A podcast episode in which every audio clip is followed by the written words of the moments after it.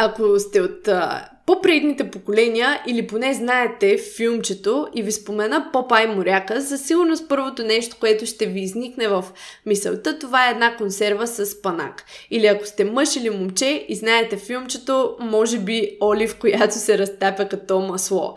Целта на този епизод, на този подкаст епизод обаче, не е да говорим на вас, мъжете, как да разтапяте жените като шоколад или като масло.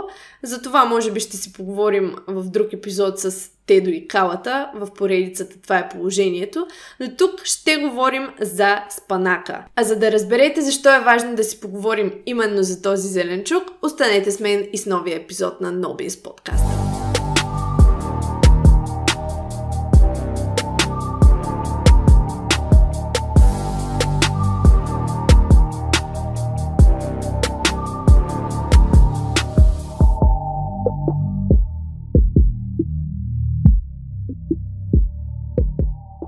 Привет, подкаст! Вие сте с поредния епизод на NoBS подкаста и с мен Бети от NoBS Fitness, лицензиран консултант по хранене и фитнес треньор. Сигурна съм, че много от вас са имали моменти, в които при висок прием на дадени зеленчуци или плодове сте имали подувания, газове, неприятни усещания и така нататък. Та, защо ще си говорим днес точно за спанака? На първо място, спанакът за щастие е от зеленчуците, които по-рядко могат да предизвикат такъв тип усещания, тъй като той е с ниско съдържание на FODMAPS. FODMAPS, знаете, това е една диета в кавички, ако мога така да я нарека, по-скоро елиминиращ режим, беден на ферментиращи олигозахариди, дизахариди, монозахариди и полиоли. Тази диета е предназначена не толкова за сваляне на килограми, колкото за успокояване на стомаха и за уравновесяване на храносмилателните функции. Та спанакът е един от зеленчуците, които натурално не съдържат високо количество от споменатите и в по-редки случаи може да доведе до газове, до неприятни усещания, отколкото, например, кръстоцветните зеленчуци. Не знам колко пъти ми се е случило да ям броколи, карфиол или да кажем брюкселско зеле и след това да се подуя доста жестоко. А в същото време спанакът ни снабдява с сила, с издръжливост и съдържа доста полезни микронутриенти. Спанакът на първо място е добър източник на масно разтворимите витамин К и витамин А. Още на манган, фолат, витамин B2, добър източник на магнезий, мед и желязо, макар че е доказано, че желязото цялостно от растителните храни не е толкова биоусвояемо, колкото от животинските продукти. Както и да е, тук нямам за цел да се впускам в точните качества на спанака, а по-скоро искам на първо място да обсъдим едно проучване, което ми стана на мен доста интересно, и то е на Boluli et al., като нямам точната година, защото не съм се изкарала, но не съм забравила да си изкарам поне името. Браво, Бетина! Страхотна работа отново. Та проучването е под името "The Effect of Spinach Supplementation on Exercise-Induced Oxidative Stress". Учените от това проучване решили да проверят какво се случва при суплементация с спанак. Като суплементация тук знаем, че просто е бил даван суров пресен спанак, 1 грам на тегло, на килограм тегло за продължение на 2 седмици. Тоест, суплементация тук не са имали предвид суплементация с някакви таблетки или концентрирани сушени формули, а просто с пресен спанак. Редовната суплементация или ядене на спанак се оказало, че има облегчаващи ефекти върху често използвани маркери за оксидативен стрес и мускулни увреждания след един полумаратон, който бил проведен при напреднало трениращи здрави млади мъже. Чували сте за оксидативен стрес? той отразява дисбаланса между това организма, по-точно между системната проява на реактивни кислородни видове и способността на организма или на съответната биологична система лесно да премахне, да детоксикира реактивните отпадъчни продукти или да възстанови резултиралите щети. Когато има завишен такъв стрес, реално това се изразява в този дисбаланс. Когато ние бягаме или тренираме с тежести интензивно, ние предизвикваме натрупване на отпадъчни продукти или мускулни щети. Така след дадени часове тялото ни се заема с метаболизирането на натрупалите се отпадъчни продукти и с поправката на мускулните щети. Ето какво се случило в групата, която избягала този полумаратон, която била контролната група и не приемала спанак всеки ден. Имало наличие на голям скок на оксидативен стрес. Как бил измерван този оксидативен стрес? Реално в серумните нива, в кръвта, било гледано нивото на малондиалдехида, който е един от използваните маркери за проявяващия се оксидативен стрес. Чрез него те разгледали един вид нивата на този оксидативен стрес. В експеримента на Boluli et al., така ще ги съкратя останалите пичове и пички, тези маркери остават така часове и дори дни по-късно при контролната група, в която не бил приеман спанак. Какво се случва обаче в другата група? В групата с спанака в рамките на 2 седмици не можело да се види някаква супер голяма разлика, само че когато хората вече били под физически натиск, тогава можело да се види разликата. Тоест, тялото в тази група е било по-способно да се справи с стреса. И ако се погледнат резултатите от мускулни увреждания, от мускулни щети, измерени чрез отделяне на CK, креатин киназа от мускулите, което е ензим, който трябва да бъде в мускулите основно, а не да е непрестанно повишен в кръвта, то нивата му започват около 100 и достигат до 200 след този полумаратон и 2 часа по-късно. Но най-високият пик на този ензим е на следващия ден или още асоциирано с така наречената мускулна треска, с този DOMS, Delayed Onset Muscle Soreness, който е обичаен, с нива на креатин киназа достигащи 600, преди да се върне съответно надолу. Т.е. в първия ден, първите няколко часа 100, 200, това нещо на другия ден достига 600 след полумаратона и след това вече се нормализира. Това в контролната група без спанака.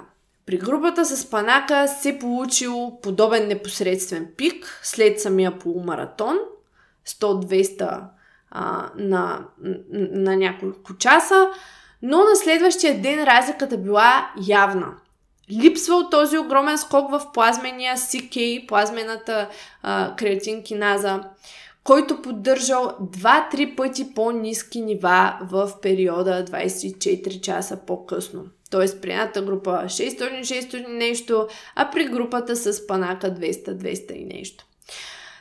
Това нещо, естествено, аз винаги гледам много скептично на такъв тип експерименти, проучвания, защото ние не знаем тези хора, освен че са яли спанак, още какво друго са консумирали, какво точно са правили и така нататък, но това нещо със сигурност е някаква явна разлика, като за състезателен атлет, за когото малко по-бързото възстановяване би могло да бъде от много полза, за да се върне по-бързо към тренировките си, да се представя по-конкурентно, редовният прием на спанак се оказва нещо, което може и да свърши работа.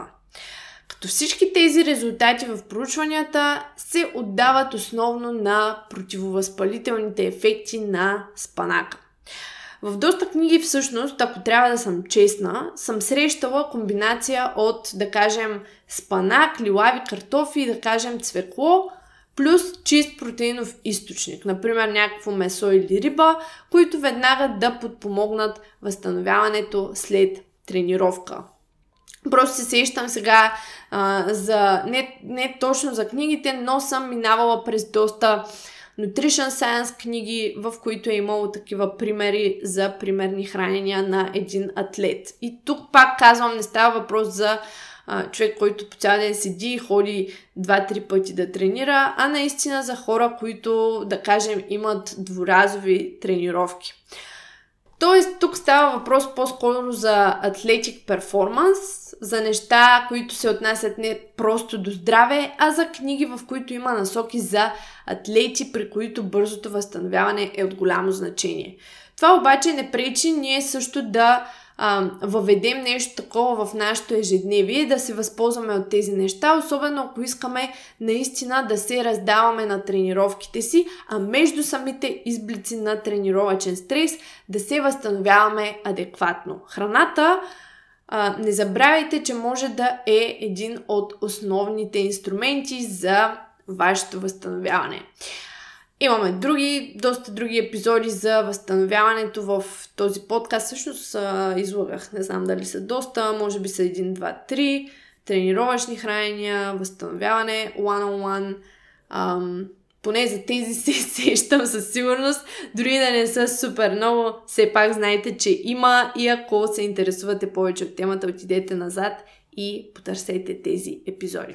Да, нека да продължим с това, защо аз съм фен на този продукт. Спанакът съдържа в малки количества още нещо и това нещо е алфа-липоевата киселина. Това е една масна киселина, която играе роля в създаването на енергия. Направена е от тялото, но в малки дози може да се набави от някои храни, например дроб, спирулина, броколи, спанак включително. Може би има и други, в момента тези съм си извадила тук. Сега аз дроб не ям, ако вие ядете дроб, честито, браво на вас. Аз просто не обичам, наистина това е може би една от много малкото храни, които наистина не мога да ям.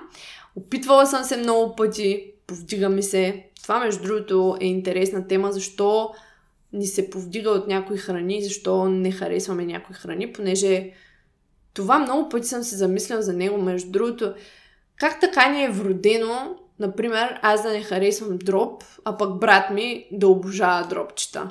Много интересна тема, ще си я запиша да направя подкаст за това нещо.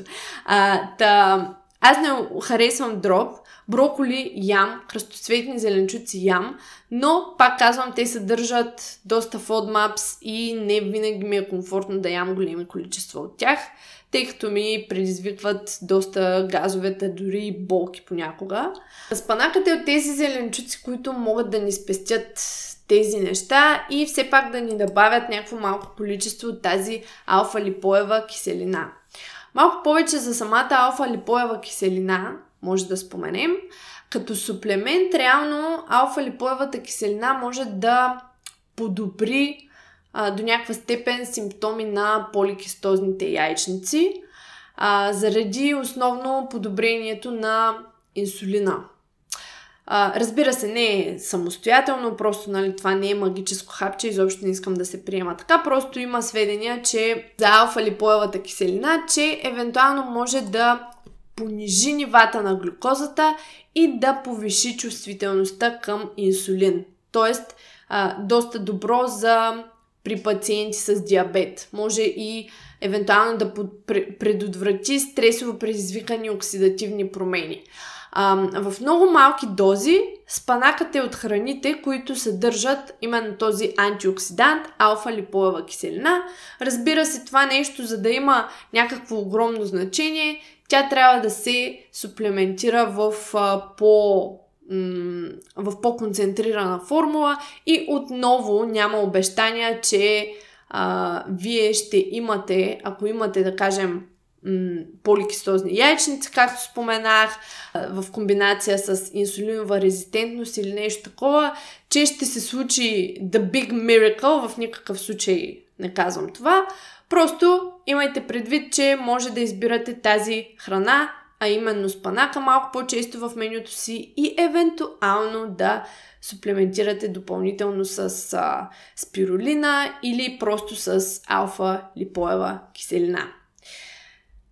Тук, както виждате, говоря за някои неща, които са по-рядко известни. Не говоря за кои витамини и минерали точно се съдържат в самия спанак, но сега ще спомена какво друго се съдържа в него. Някои жени страдат от менструални мигрени и главоболия, когато нивата на естроген се изменят. За разлика от други PMS симптоми, които са свързани с повишаването на хормоните, главоболията обикновено се случват, когато нивата на хормоните спаднат точно преди цикъла. Реално дните преди да ви дойде, нивата на хормоните спадат. Ако сте гледали този тип графики за различните фази от цикъла. Обикновено тези мигрени, тези главоболия са предизвикани заради смяна в кръвното налягане и внезапно разширяване и свиване на кръвоносните съдове.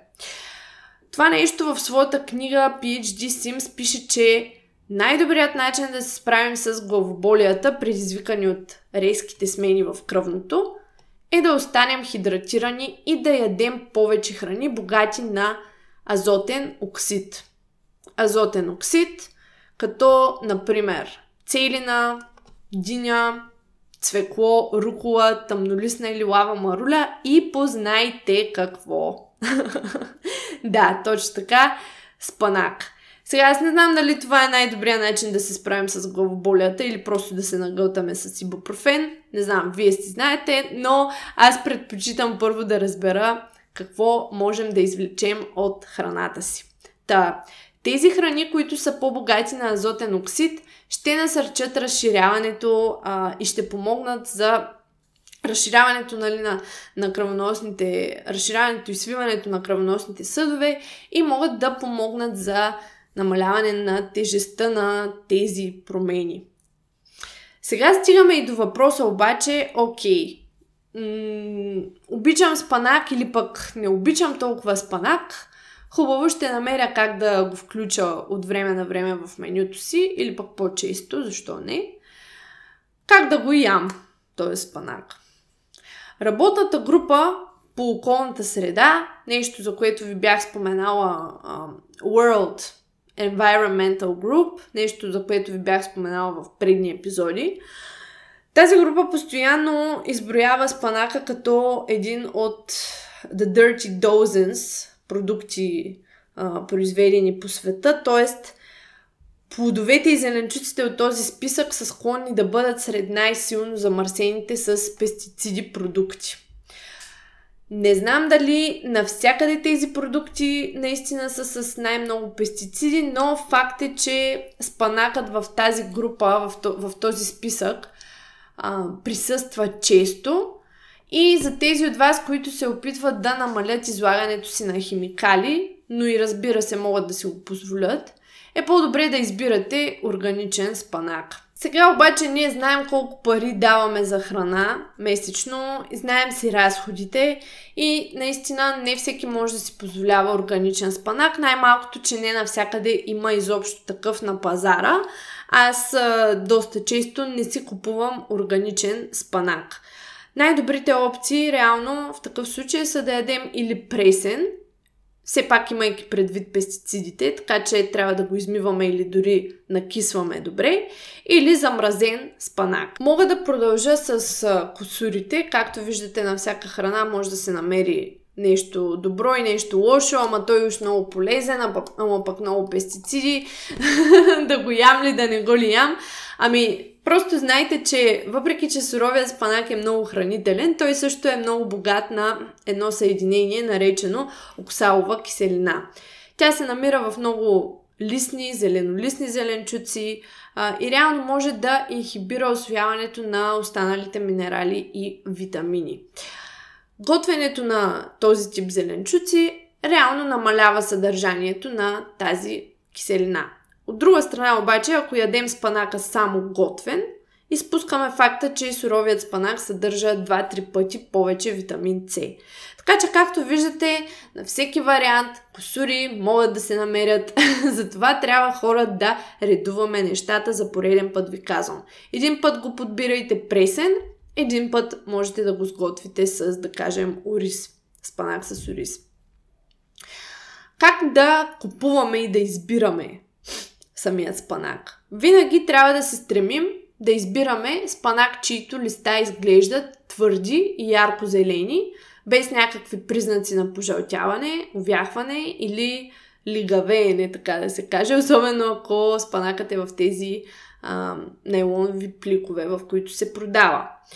Замразеният спанак често се продава на купчета, или в кутии, или турбички. В този случай просто най-важното е да прочетем съставките. Тези продукти, замразените, не трябва да съдържат нищо повече от спанак. Готвеният спанак, от своя страна, не се задържа добре в хладилника и трябва да се яде в рамките на някъде ден след готвене. Приготвеният спанак обаче замръзва добре и може да се съхранява в фризера дори до няколко месеца.